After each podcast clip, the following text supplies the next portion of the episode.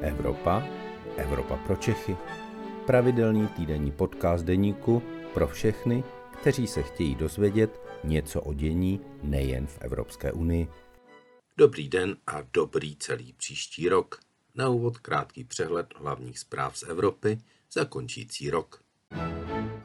Evropská unie zvládla přechod od dodávek plynu z Ruska k jiným dodavatelům. Zásadně také omezila obchodování s Ruskem, když přijala celkem 9 balíků tvrdých ekonomických sankcí. Důvodem k těmto krokům byla v únoru započatá agrese Ruska proti Ukrajině.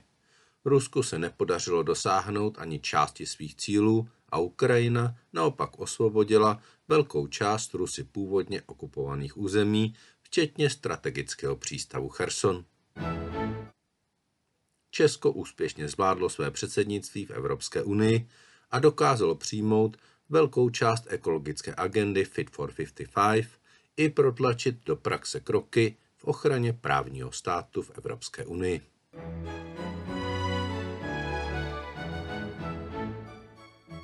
Dobrý den, je středa poledne a tak je tu vaše Evropa pro Čechy, u které vás vítá Luboš Palata, evropský editor deníku. Dnes tu máme vzácného hosta, ministra pro evropské záležitosti Mikuláše Beka, kterého tímto vítám v Evropě pro Čechy, kde se spolu zamyslíme nad půlrokem Česka v čele Evropy.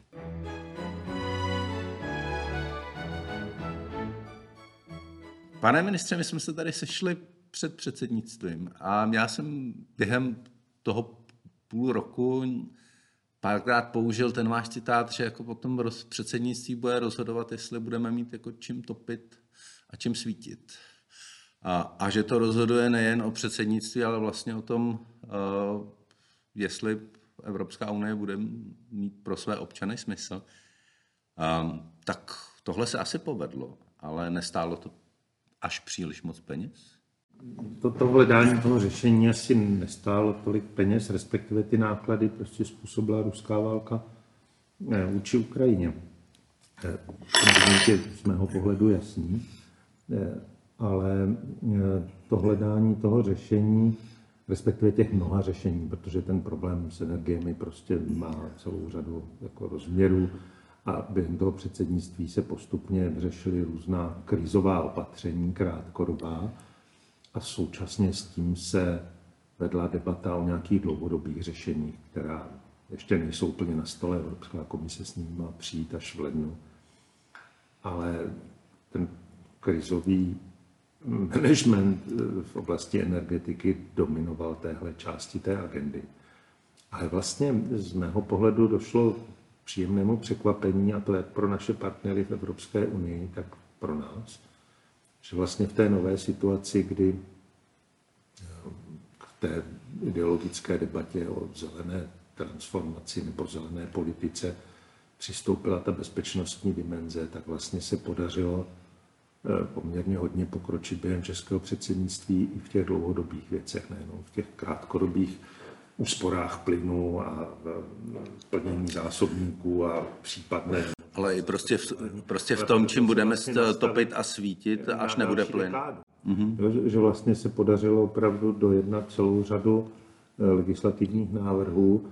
Já jsem si na začátku předsednictví vůbec netroufal odhadovat, kolik těch návrhů z toho velkého balíku Fit for 55 bychom mohli během českého předsednictví zvládnout. Pro mě jsou vlastně všichni příjemně překvapení. Pane ministře, já jsem tak jako si to odhadem tak jako zkoušel počítat. Úplně mi to nevycházelo. Dá se říct, kolik z toho balíku Fit for 55 jsme vyjednali, kolik to ještě zbývá? Je to 50/50, 60/40? Je to 60/40 spíš, nebo možná dokonce víc. My si připravujeme takovou tabulku, no samozřejmě, ještě ta jednání jsou taková, ale něco se dohodlo v trialozích, ale třeba Green Power Eagle, což je vlastně taky část toho celého, jako to finální hlasování teprve nastane, tak ještě je možné, že třeba tam nějaký týden budou třeba diplomaté vyjednávat, ale vlastně velká část se podařila dohodnout během českého předsednictví. Myslím, že to vlastně tak jako zaskočilo trochu i nás samotné a myslím si, že Samozřejmě má na tom zásluhu vyjednávání našich diplomatů a odborníků a v nějaké fázi třeba ministrů, ale je jasné, že se tahle debata prostě akcelerovala díky válce a že takový ten vyhraněný ideologický spor mezi zastánci zelené politiky a odpůrci díky té nové bezpečnostní dimenzi vlastně dostal mnohem střízlivější podobu. A je to tak, že jsme to chtěli vyjednat? Že ta vláda v tom prostě dneska, přestože je složena že jako pestře politicky, tak vlastně konsenzuálně vidí cestu, jak se zbavit těch závislostí, které se ukázaly jako strašně rizikové. Tohle je argument, který vlastně všeobecně, myslím, v Evropské unii usnadnil prostě hledání těch shod.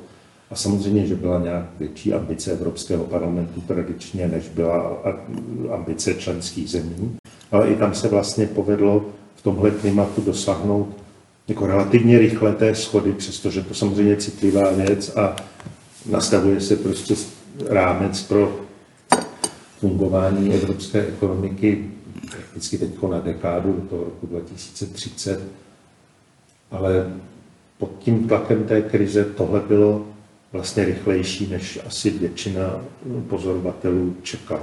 Já když napíšu vždycky nějaký komentář, že se nám něco v tomhle směru povedlo, tak mi přijdou ty dopisy od čtenářů, kteří říkají, no ale jako, co jsme tam my pro sebe vyjednali. A tak mohl byste těm českým čtenářům vysvětlit, v čem je pro Česko dobré, že my jsme něco vyjednali? Já myslím, že těch argumentů je. Za prvé, jeden je obecný. No.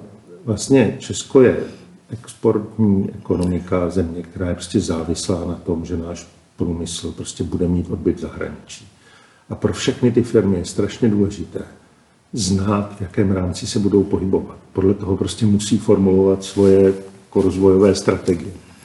A nejhorší je pro ně vlastně nejistota.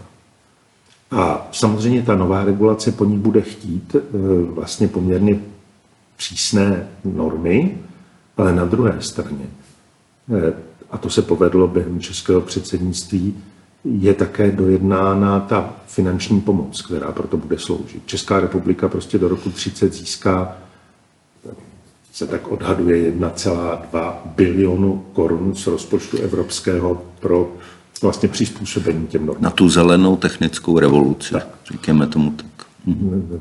Já tomu říkám možná radši jako modernizace jako ekonomiky a energetiky, jo? Protože vlastně dneska už jako nejde jenom o zelenou, ale taky bezpečnostní změnu. Že?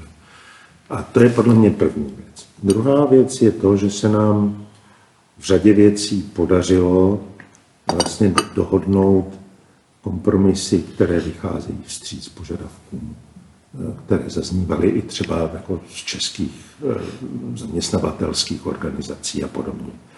Nedosáhli jsme určitě všeho, to tak nikdy není, při hledání toho kompromisu je to prostě někde na půli cesty.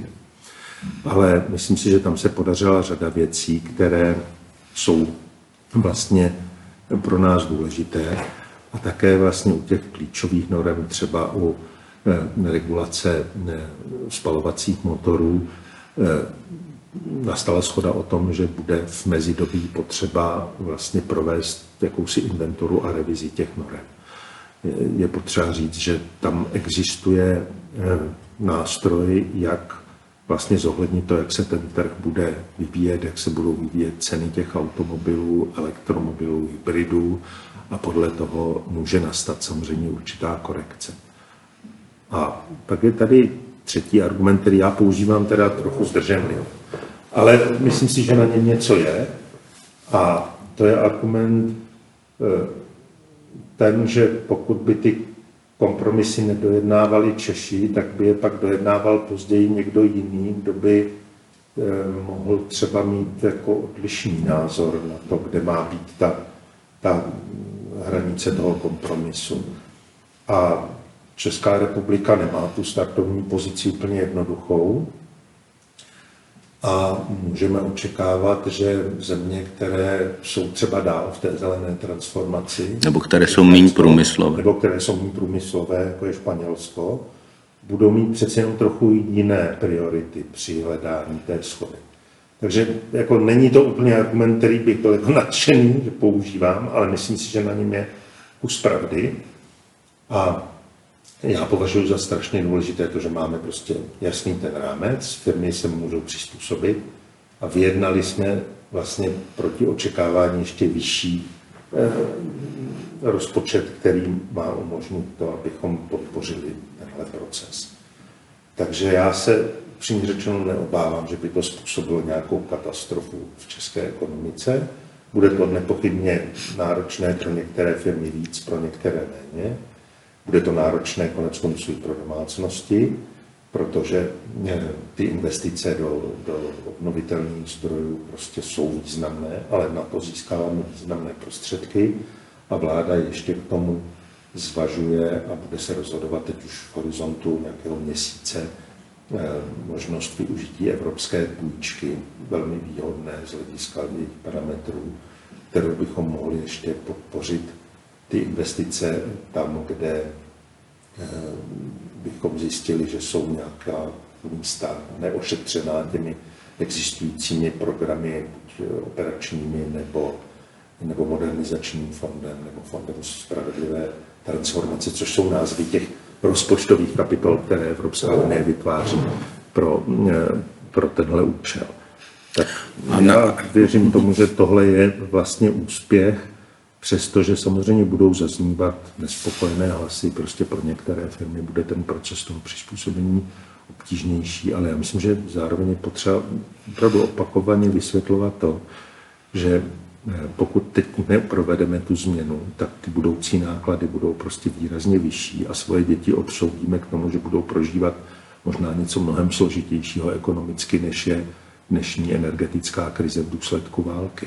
No, že teď jako musíme provést změnu, která prostě má odvrátit mnohem větší problémy v budoucnu a tohle je podle mě jako ten důvod pro to, abychom to podstoupili a teď ty investice prostě provedli.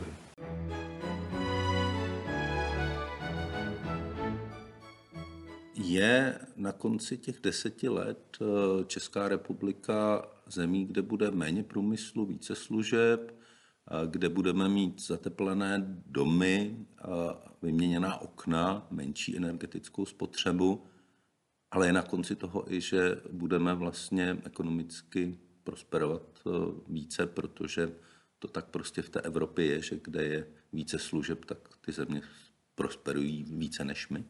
Já tomu věřím. Česká ekonomika má opravdu v Evropě velmi vysoký podíl průmyslu, a to se možná trochu změní. Na druhé straně si myslím, že se to nezmění úplně jako dramaticky. Ta struktura ekonomiky byla založena někdy v 19. století a Česká republika se asi nestane nutně sídlem bankovního sektoru světového a bude určitě živit průmysl v mnohem větší míře než některé jiné země. Důležité je, aby ten průmysl byl přizpůsobený těm požadavkům, dokázal vlastně najít nové příležitosti tam, kde se bude prostě měnit sortiment toho, co ty firmy vyrábějí, což zejména v automobilním průmyslu je na snadě. Ale věřím tomu, že se podaří vlastně českému průmyslu vlastně prosperovat právě díky téhleté transformaci, protože by bylo dobře, kdybychom my byli výrobci těch nových technologií, které teď budou poptávány nejenom v České republice, ale po celém světě v mnohem větší míře. Tam já vidím i velikou příležitost. Ale ten základ toho je, že dokážeme ty velké peníze, které teď dobře na to z Evropy jdou, dobře využít, což nebylo úplně naší předností v minulých letech. Dokázali jsme to někde víc, někde lépe. Já myslím, že ta zkušenost využívání evropských finančních zdrojů z minulosti je prostě pestrá. Ano, někdy jsme budovali školící střediska tam, kde se kdo moc často neškolí, a konferenční centra a možná nějaké golfové hřiště. Na druhé straně díky investicím z Evropské unie například české výzkumné instituce a vysoké školy udělaly obrovský pokrok.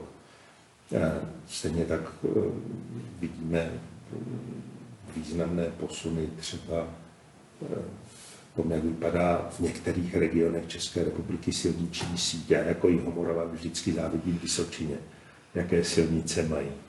Z velké části díky evropským penězům. Takže já myslím, že i ta minulá zkušenost není úplně jako špatná, ale my musíme dosáhnout toho, aby bylo co nejméně těch investic do věcí, které nejsou bezpodmínečně potřeba, ty opravdu si stanovili jasné priority. A nás prostě čekají velké investice do obnovitelných zdrojů.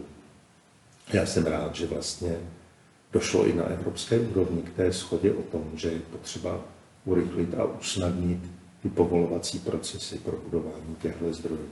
Já vím, že to bude vyvolávat veřejnou debatu o tom, že v některých případech třeba zasáhneme do té krajiny nějakým viditelným způsobem. Ale v celé Evropské unii prostě panuje teď shoda o tom, že je nezbytně potřeba obstavit rychle, protože jinak nám samozřejmě hrozí nedostatek energie. A tohle je nejrychlejší a nejlevnější cesta. Pane ministře, já bych se z těch dlouhodobých vizí vrátil ještě k těm krátkodobějším, kde ta vlastně nejpalčivější otázka pořád je plyn, jeho cena, ceny energií. Tento rok na jaře jsme tady měli společné nákupy, něco, co padlo na summitu, tuším v březnu. Proč se to nepodařilo, respektive se podařilo tu dohodu uzavřít až teď? A proč jsme se v tom létě přepláceli a vlastně jsme vyháněli ty ceny plynu nahoru? No, já myslím, že do jisté míry prostě platí, že první reakcí přirozenou, si o tom myslím, jestli je to dobře nebo špatně, všech těch členských zemí je prostě určité sobectví. A prostě vlády se zodpovídají svým voličům a hledají rychlé řešení, které by prostě zajistilo, mají svoji zodpovědnost vůči svým občanům. Viděli jsme to v době covidu a trvalo prostě nějakou dobu, než došly vlády k tomu, že je lépe se navzájem nepředhánět a hledat společné řešení. A i tady to bude nějakou dobu trvat a je to vlastně mnohem komplikovanější než v případě těch vakcín. Tam to bylo relativně jednoduché. Tady je to složité v tom, že každá ta země má opravdu jinou výchozí situaci a jinou strukturu ekonomiky. A vlastně v těch debatách o třeba těch případných pojistkách, zastropování těch velkoobchodních cen plynu, o kterých se jednalo vlastně tenhle týden, tam bylo zřejmé, že prostě jiný pohled mají ty země, které mohou spoléhat na plynovody vedoucí do relativně bezpečných oblastí. A pak mají jiný pohled ty země, které jsou odkázány v dnešní situaci na dovoz kapalněného plynu pomocí tankerů. Plynovod přesměrovat opravdu technicky není možné. Za to ty tankery, pokud prostě Evropská unie nebude nabízet konkurenceschopnou cenu, tak prostě odplují jinam. Tak já i chápu obavy zemí jako Německo nebo Holandsko z toho, že by ten případný strop v té pojistce, o které já doufám, že nebude potřeba, tak když bude nastaven prostě příliš nízko, tak to může vlastně přesměrovat ty dodávky do jiných částí světa. Já myslím, že to je prostě vážná debata, která ukazuje, jak různé jsou ty pohledy a ty výchozí situace a ty zájmy. A to se odráželo vlastně v té debatě o těch společných nákupech.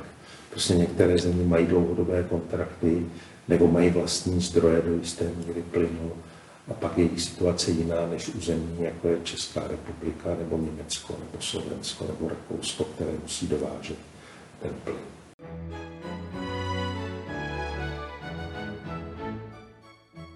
Po těch 9 radách ministrů energetiky se podařilo té dohody nakonec dosáhnout. Zajišťuje podle vás, že příští rok, příští zimu bude toho plynu větší dostatek a za menší cenu? Dohoda z tohoto týdne se týká primárně právě té pojistky, aby ty ceny nemohly náhle vystřelit prostě do nějakých neakceptovatelných výšek. ale samotná ta dohoda ještě neznamená, že toho plynu budeme mít nutně dost. Já myslím, že tam je strašně důležité to, že začaly členské země investovat do těch přepravních kapacit, do terminálů. Nám se podařilo získat kapacitu v Holandsku a spolupracujeme s Německem na možnosti využít terminálů, které se budují v Německu. To já považuji za strašně důležité. Tam ta řešení jsou nějakým způsobem usnadněna Evropskou unii, ale důležitá je pak spolupráce těch konkrétních zemí, protože prostě jde i o to, aby se ten plyn z těch terminálů dal dopravit do té cílové země a ty kapacity těch plynovodů se budou v těch nadcházejících měsících a letech vlastně přizpůsobovat té nové situaci, kdy prostě ty hlavní spoje nepovedou z východu na západ, ale povedou třeba ze severu a z jihu. Měli jsme tady klíčový úkol našeho předsednictví, a to udržet tu pomoc Ukrajině a udržet jednotu. Bylo to hodně složité, ale povedlo se to. Když se podíváme na tu globální pomoc ze západu, tak je to tak, že jsme tím klíčovým hráčem, nebo přece jenom Spojené státy poskytují Ukrajině větší pomoc? Prostě veliká ekonomicky silná velmoc, nebo dokonce supervelmoc. Já jenom jsem včera viděl zajímavou tabulku v České televizi, která ukazovala vlastně tu pomoc přepočítanou na velikost hrubého národního produktu těch zemí, které ji poskytují. A na prvním místě bylo Polsko, na druhém Česká republika. Takže samozřejmě příspěvek České republiky nebo Polska nebo Evropské unie je asi menší, ne samozřejmě menší než Spojených států v tuhle chvíli. Ale na druhé straně si myslím, že i tenhle pohled na věc je důležitý. Zdá se mi, že řada evropských zemí prostě přispívá opravdu velmi, velmi výrazně, ale samozřejmě Spojené státy v tom hrají klíčovou úlohu a je to dobře, protože to je pro Rusko ten partner, který má respekt. A proč ho nemáme? Já myslím, že Evropská unie si ho buduje postupně. Samozřejmě Rusko záměrně se i snaží snižovat význam Evropské unie jako celku. To je součást jeho zahraniční politiky. No a Evropská unie prostě v tuhle chvíli není federativním státem, který by měl společnou zahraniční a obrannou politiku, tak jak Spojené státy. To je útvar, který těch pravomocí má pořád ve srovnání s národními státy v téhle oblasti poměrně málo. Ale na druhé straně i země jako Německo nebo Francie jsou prostě významnými hráči v té debatě. A pro české předsednictví bylo strašně důležité udržet opravdu nějaký konsenzus o tom, že pomoc Ukrajině je důležitá. Já musím říct, že já jsem strávil ten půl rok vlastně poměrně hodně ve Štrasburku v Evropském parlamentu, protože já jsem byl ten ministr, který byl obětován, aby vlastně byl tváří rady vůči Evropskému parlamentu. A byl jsem rád, že Evropský parlament jako v téhle věci je hodně jako na straně výrazné pomoci Ukrajině a myslím si, že také v Evropské komisi dneska panuje velká shoda a to pomáhá udržet tu ochotu členských zemí se podílet na té pomoci a držet tu pevnou pozici vůči Rusku, přestože ty národní vlády samozřejmě pak čelí těm konsekvencím, které jsou citelné, už v oblasti inflace, cen energií. Takže ty pak nesou tu první politickou... A mezi těmi členskými státy je to tak, že s tou prodlužující se válkou začínají i některé země, které nechápaly, proč. Ale jako jsou určitě politické strany v řadě členských zemí, koneckonců i u nás, které se vlastně staví proti té politice podpory Ukrajiny a to je prostě fakt a tyhle strany v čase mohou v některých zemích posilovat a také mohou třeba časem získat nějaké zastoupení ve vládách. Takže to je vlastně ta síla, která působí proti. Zatím si myslím, že členské země jako celky prostě drží tu společnou pozici, ale realisticky si musíme připustit, že v některých zemích posilují politické strany, které jsou ochotnější přistoupit na nějaké co nejrychlejší příměří a vlastně trochu obětovat ten geopolitický zájem těm okamžitým potřebám. My jsme měli takový krásný moment na poslední tiskové konferenci pana premiéra, kdy jsme se ptali, co teda bylo největším problémem českého předsednictví a on taky se jako 3krát nadechoval a pak teda řekl to Maďarsko. Narazil jste na to také a je Maďarsko opravdu tím nejzásadnějším problémem, který dnes EU má? V radě, ta Rada pro obecné záležitosti má na starosti hodně takovou agendu vlastně týkající se fungování Evropské unie a odehrává se tam debata o právním státu. Za mého předsedování se konalo slyšení o Maďarsku a ta problematika právního státu tam byla diskutována vlastně na každém zasedání rady. A já souhlasím s tím, že Maďarsko se prostě dostalo v posledních letech do takové izolované pozice, ve které není ochotno spolupracovat s těmi ostatními zeměmi na některých tématech, anebo jenom poměrně neochotně. Ale na druhé straně i s tím se nakonec podařilo, podle mého soudu, českému předsednictví nakonec dosáhnout tu jednotu udržet. Kompromisu, který vlastně je oceňovaný a z mého pohledu prostě největším úspěchem, aby byl upřímný od českého předsednictví, je ta dohoda, která umožnila pomoc Ukrajině finanční, zavedení korporátní daně a na druhé straně prostě otevřela být s podmínkou v Maďarsku nějakou cestu k části evropských peněz.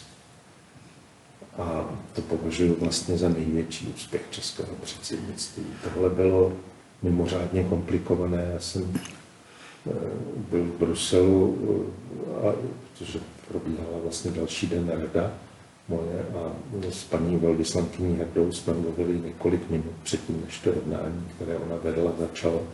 A do poslední chvíle jsme netušili, jak se poskládají názory členských zemí. Probíhala prostě intenzivní komunikace různými směry a nakonec se to podařilo a to já považuji za opravdu majstrštyk, protože tam šlo opravdu už o dny, protože ta pomoc Ukrajině, kdyby se nepodařila odblokovat, tak plán B, který jsme měli, byla vlastně akce 26 zemí, ale tam hrozilo to, že se to bude protahovat, protože vlastně by museli ty členské země v některých případech získávat nějaké mandáty parlamentu a podobně. Belgický parlament na rok a tak. Tam by to mohlo opravdu jako váznout. Tak to já považuji vlastně za to nejdůležitější, co se tak viditelně povedlo, byť jako z hlediska dlouhodobého si provážím to, o čem jsme mluvili na začátku.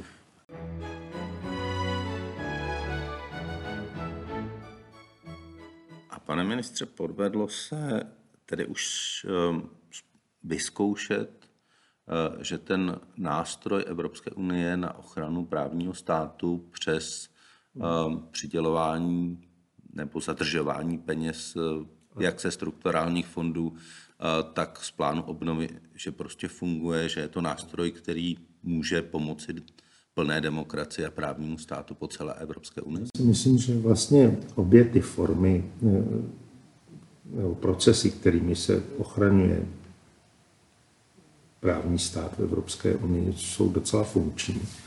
U té finanční kondicionality je to mnohem víc citelné a viditelné. Tam prostě Maďarsko pod tou hrozbou nepochybně bylo ochotno prostě provést reformy, do jisté míry už jsou provedeny, ale samozřejmě další je čekají a Evropská unie bude jistě čekat na to, jak se je podaří zavést do reálného života.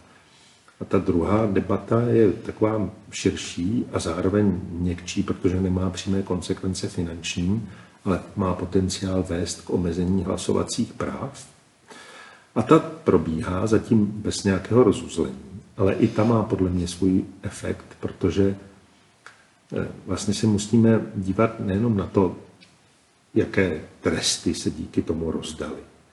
Důležité je to, čemu to vlastně zabránilo, protože... Nebo čemu to pomohlo. Nebyl, čemu to pomohlo.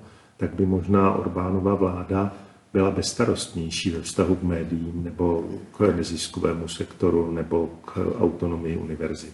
Takže já si myslím, že se ukazuje, že ten tlak je užitečný a že panuje velká shoda v Evropské unii o tom, že to prostě není jenom sdružení, které umožňuje nějakou ekonomickou spolupráci, ale že to opravdu společenství postavené na nějakých sdílených hodnotách. A to se mi zdá, že dneska opravdu jako si uvědomují všichni aktéři a já to považuji za důležité a cenné.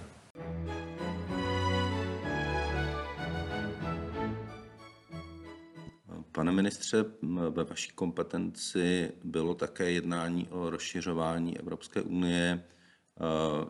Jak to z tohoto pohledu dopadlo? Pohnulo se rozšíření na Balkán kupředu? A jak významné je přijetí přihlášky od Kosova a velký posun Bosny a Hercegoviny k tomu kandidátskému statusu? Já si myslím, že to je vlastně velký úspěch českého předsednictví, že se podařilo naplnit vlastně dlouhodobou prioritu české zahraniční politiky směrem k západnímu Balkánu, kde se naplnit. Podařilo se rozmrazit proces, který byl strašně dlouho vlastně úplně uleven. A během českého předsednictví se podařilo znovu dát rozšiřování od země západního Balkánu novou dynamiku. Samozřejmě je to postupný proces, bude to trvat ještě dlouho, ale prostě jasným signálem je to, že ta přístupová jednání se Severní Makedonií, Albánií dostala novou nějakou dynamiku. Kandidátský status pro Bosnu je pozitivní signál, přestože ta země je v komplikované situaci, nikdo si neděláme iluze, že by Bosna a Hercegovina byla do roka do dne jako členem. Že? Z mého pohledu je i důležitá ta vízová liberalizace s Kosovem. Přihláška Kosova samozřejmě je něco, co je politicky velmi citlivé, protože 5 členských zemí neuznává Kosovo. Já si myslím, že tam ten pokrok bude mimořádně obtížný. Kosovská strana je si toho ale docela realisticky vědomá a musí prostě pracovat na tom, aby přesvědčila ty státy, které jsou dosud zdrženlivé, aby postupně uznali Kosovo. Bez toho samozřejmě žádné rozšíření není možné. Ale my jsme moc rádi, že prostě celý ten region dostal nějakou novou, jasnější perspektivu. A považuji taky za důležité to, že se otevřela mnohem lepší cesta k tomu, aby ty země již předtím, než se stanou plnými členy, měly větší přístup k nějakým oblastem evropské politiky, ať už třeba v oblasti výměnných programů pro studenty, nebo participace na roamingovém systému, nebo napojení na dopravní sítě a energetickou sítě Evropské unie. A tohle je něco, co dostalo opravdu jako vítr trochu do plachet, jak se říká. No a velké téma pro nás bylo samozřejmě rozšíření směrem na východ.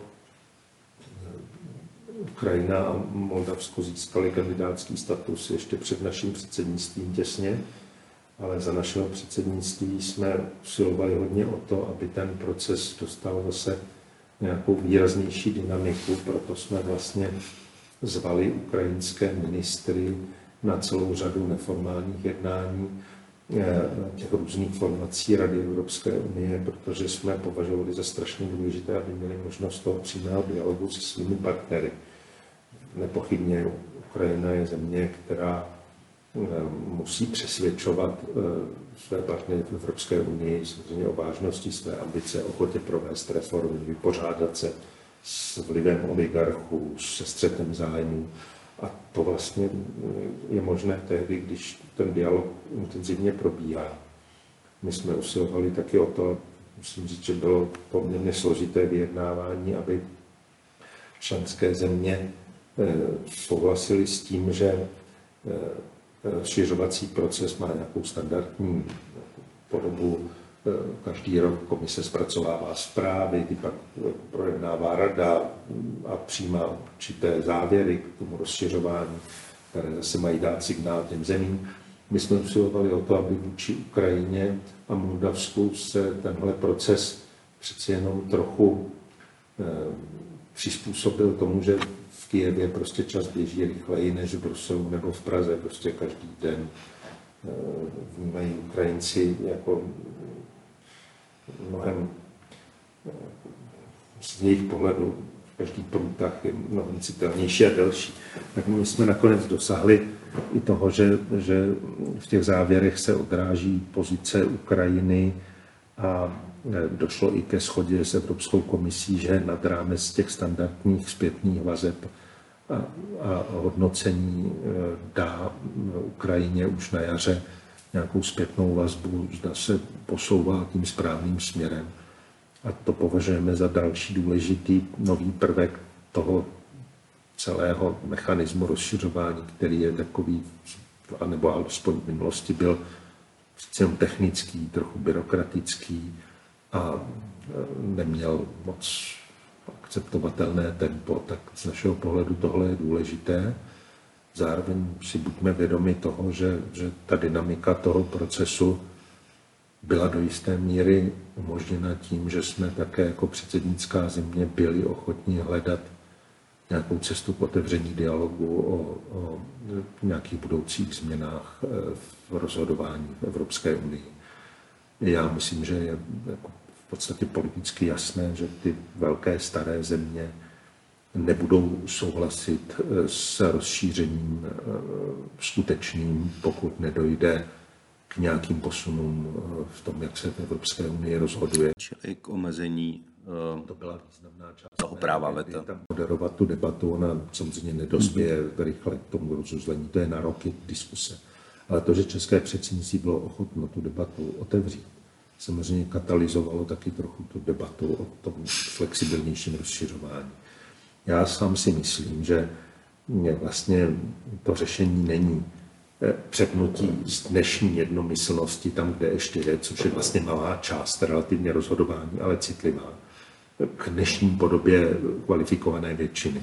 Já si myslím, že to budoucí řešení bude pestřejší a možná to bude nějaký vějíř možností, nějakých posílených blokačních menšin, veta, které by jako bylo více zemí. Možná se bude jinak pracovat s tím zdržením se při hlasování.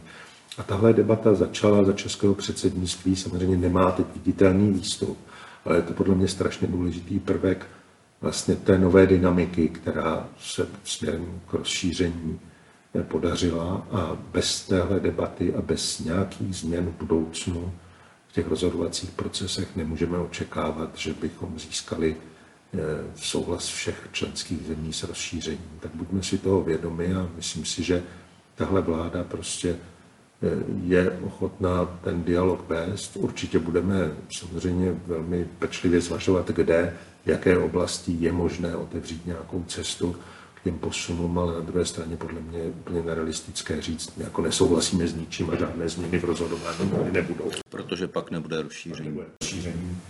A náš geopolitický zájem je nepochybně mít Rusko od sebe co nejdále a mezi námi a Ruskem silnou Ukrajinu, která bude silná tehdy, pokud bude prostě součástí toho evropského prostoru.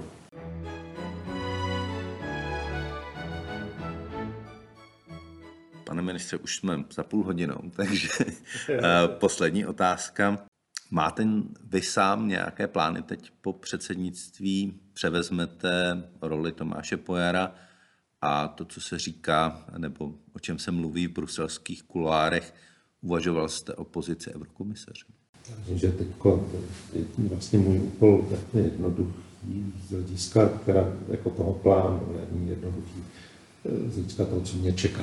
Já jsem považoval za nejdůležitější vlastně během předsednictví, myslím, že celá vláda vlastně změnit vnímání České republiky a vrátit České republice nějakou reputaci prostě spolehlivého partnera a posílit prostě naše vnímání v Evropské unii. A to si myslím, že se povedlo díky předsednictví. A teď jako nastává ten druhý a možná složitější úkol, ale máme ho jasný, protože i ve vládním prohlášení. Prostě musíme lépe formulovat a koordinovat svoji evropskou českou politiku. My prostě musíme být mnohem aktivnější v tom evropském politickém dění, abychom mohli prosazovat naše legitimní zájmy a zároveň přispívali vlastně k fungování Evropské unie, protože teď se ukázalo, myslím, i pro českou veřejnost velmi zřetelně, že prostě řešení těch velkých problémů, kterým čelíme, ať už energetických nebo bezpečnostních, je pro Českou republiku možné opravdu v tom evropském kontextu. A to je můj úkol vlastně lépe vybavovat vládu argumentačně pro ten politický dialog evropský. My musíme víc to lépe podpořit některé své pozice argumentačně, dopadovými studiemi a podobně. Takže já se hodlám hodně věnovat fungování takzvaného vládního výboru pro záležitosti Evropské unie. A také se nepochybně budu víc věnovat vnitřní politice, protože vláda je kolektivní orgán. Já jsem v tom uplynulém půlroce minimálně 2 vlády ze 4 měsíci byl ve Štrasburku nebo v Bruselu a zastupoval mě náměstek a tím pádem ten můj hlas ve vládě byl vlastně méně slyšitelný. Takže já se těším i na to, že se budu věnovat vnitřní politice, samozřejmě typicky tam, kde má nějakou evropskou souvislost, tématům, která považuji za důležitá. A zatím, já myslím, že debata o nějakých dalších rolích je v tuhle chvíli předčasná. Já myslím, že je důležité, aby koalice vládní prostě dospěla k nějaké představě o tom, koho bude za 2 roky nominovat na komisaře a myslím si, že už teď je potřeba začít vlastně hledat politická spojenectví a pracovat na tom, aby ten komisař měl také portfolio, které bude relevantní z pohledu České republiky. Určitě se na to musí pracovat, ale ta debata má svůj čas a myslím si, že teď je prostě předčasné spekulovat o tom, koho nakonec vláda bude nominovat. Ale já se těším na tu část vlastně své agendy, která se mi otevírá teď, protože paradoxně během předsednictví vlastně vláda, její ministři, zejména ministr pro evropské záležitosti, vlastně nemohou veřejně komentovat evropskou politiku. My bychom tím zničili tu svoji předsednickou roli, která má být tím objektivním moderátorem. Tak já se vlastně těším na to, že budu mít rozvázaná ústa a budu moct vlastně za vládu komentovat věci, které přicházejí třeba jako návrhy z Evropské komise, což vlastně během toho půl roku. Já si myslím, že to je i potřeba, že já když se podívám na to předsednictví, tak vlastně opravdu jako z toho zahraničí, z Evropské unie znějí slova chvály a znějí slova chvály nejen ta oficiální, ale i neoficiální, takže tam... Jako do mě teď tak jako část médií mi vyčítá, že jsem jako vlastně neudělal tu estrádu evropskou, která se trochu jako čekala. Jako... Uděláte ji dodatečně? Rokem 20, tak já myslím, že jako mě úplně jako není vlastní estrádní typ politiky a já prostě pro dobrý tweet nebudu vraždit, ale... Ale klidné diskuze s občany by, myslím, určitě, byly fajn. Ne, já se na to těším. Já si tím myslím, že během toho předsednictví opravdu je to v zásadě to předsednictví je profesionální diplomatická práce. Dokonce i v té rovině těch ministrů, kteří jsou teda politici a nejsou diplomaté kariérní. A diplomacii vlastně úplně jako nesvědčí velká výřečnost předtím, než se ty věci domluví.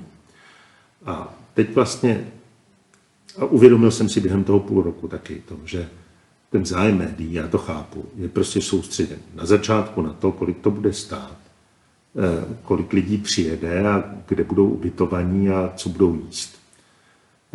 A trochu samozřejmě jako tě kvalitní zajímá i něco trochu jiného, ale pak je období, kdy ten zájem přirozeně poklesne, protože vlastně během toho předsednictví je ta fáze toho vyjednávání, které tak postupně jako přerůstá z té pracovní úrovně a tu diplomatickou, případně politickou.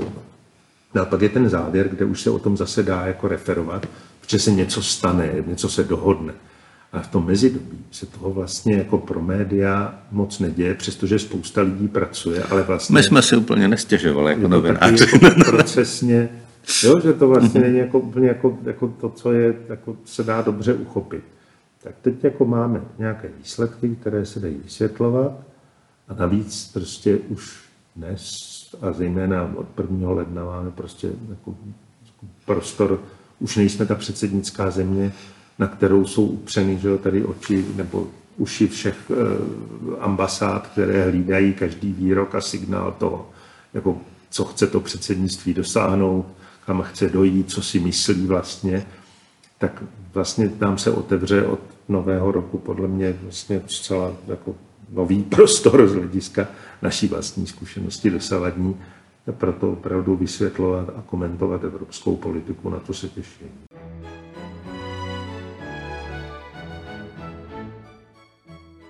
Stala se tahle země víc evropskou po tom předsednictví?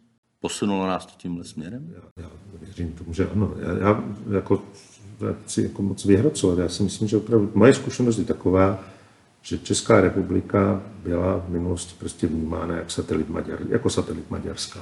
De facto na evropské úrovni, což nebylo úplně fér. Jsou vždycky zjednodušení, jo, ale prostě jako... Znám situace, kdy to tak bylo, ale... To, že se že jako přátelí jeden kandidát na prezidenta s Maďarskem a Srbskem, tak výrazně jako v našem případě prostě je signál, který na té mezinárodní scéně významně jako působí. Tak my jsme byli vnímáni do jisté míry vlastně jako takový jako satelit Maďarska, které se samo dostalo na periferii Evropské unie. A to se během toho roku podařilo naprosto korigovat a prostě teď jsme pro partnery normální evropská země, která pokud se nám bude dařit vlastně využít toho potenciálu reputačního, si může prostě dovolit v té evropské debatě mít prostě jasná stanoviska, aktivně se v tom prostoru pohybovat. Je jasné, že evropská politika má své těžké váhy, jako je Francie a Německo, takže pro nás je důležité, abychom dokázali prostě vytvářet podle konkrétních věcí nějaká zájmová společenství s dalšími zeměmi. Někdy to bude s těmi velkými, někdy s menšími, jednou to bude ze Skandinávií a Pobaltím, podruhé to bude s Francií a Finskem a já nevím kým kolem jaderné energie. Ale tohle je, myslím, něco, co se prostě stalo díky českému předsednictví. Já věřím tomu, že to i velká část veřejnosti vnímá. Já jsem vlastně, když jsem viděl ta data, myslím, ze STEMu, že z listopadu, která říkala, že 90% lidí ví, že to předsednictví je v České republice a těsně přes 50% si myslí, že to děláme dobře, tak je to vlastně jako vůči Evropě opatrné české veřejnosti, tak je to podle mě docela dobrý výsledek na to, že ta data byla sbírána vlastně v tom období, kdy právě těch viditelných akcí nebylo ještě tolik, protože ten závěr byl že, takové operní finále, kdy prostě ty rady se konaly každý den pomalu a vlastně se na nich dotahovaly ty složité věci, které jsou ale zároveň důležité pro veřejnost. Tak já věřím tomu, že vlastně to vnímání toho předsednictví vlastně i teď v očích veřejnosti s určitým prostě časovým posunem bude gradovat. Že jo? Teď já jsem za poslední týden rozdal rozhovorů asi 10. Jo, to tak je. Prostě rezimujeme, blíží se konec roku, konec předsednictví, tak je pochopitelné. Já jsem teda měl takovou záklopku, že když jste měli tolik práce, tak jsem neotravoval, když nebylo potřeba. Ale... Ne, samozřejmě jako střílí, jako někteří, že jako opozice to ráda vytáhne, že jako jsme to málo vysvětlovali. Já si myslím, že ta práce musí fakt nejdřív odvést a pak se o ní dá docela dobře mluvit. ale ždlat to obráceně, v tomhle případě teda vyloženě kontraproduktivní, že by nám to vlastně zhoršovalo pozici pro to vyjednávání, které z části prostě nemá nutně ten jako hmatatelný výstup toho, že bychom mohli tady je nová norma. Naším jako úkolem bylo vlastně úplně změnit jako vnímání České republiky tím, že prostě že jednáme bilaterálně, ne na těch fórech nejrůznějších, že přesvědčujeme ty partnery, že jako nejsme jako divoký východ, ale že jsme normální země. To prostě zabírá obrovské množství času. A myslím, že se to povedlo a teď nám to otevírá nějakou cestu, aby jsme se věnovali i tomu nezbytnému, já s tím souhlasím, jako vysvětlování české veřejnosti, co se to vlastně jako děje v evropské politice. To byl podcast Evropa pro Čechy. Příští díl poslouchejte opět ve středu ve 12 hodin. Naslyšenou se s vámi těší váš Luboš Palata.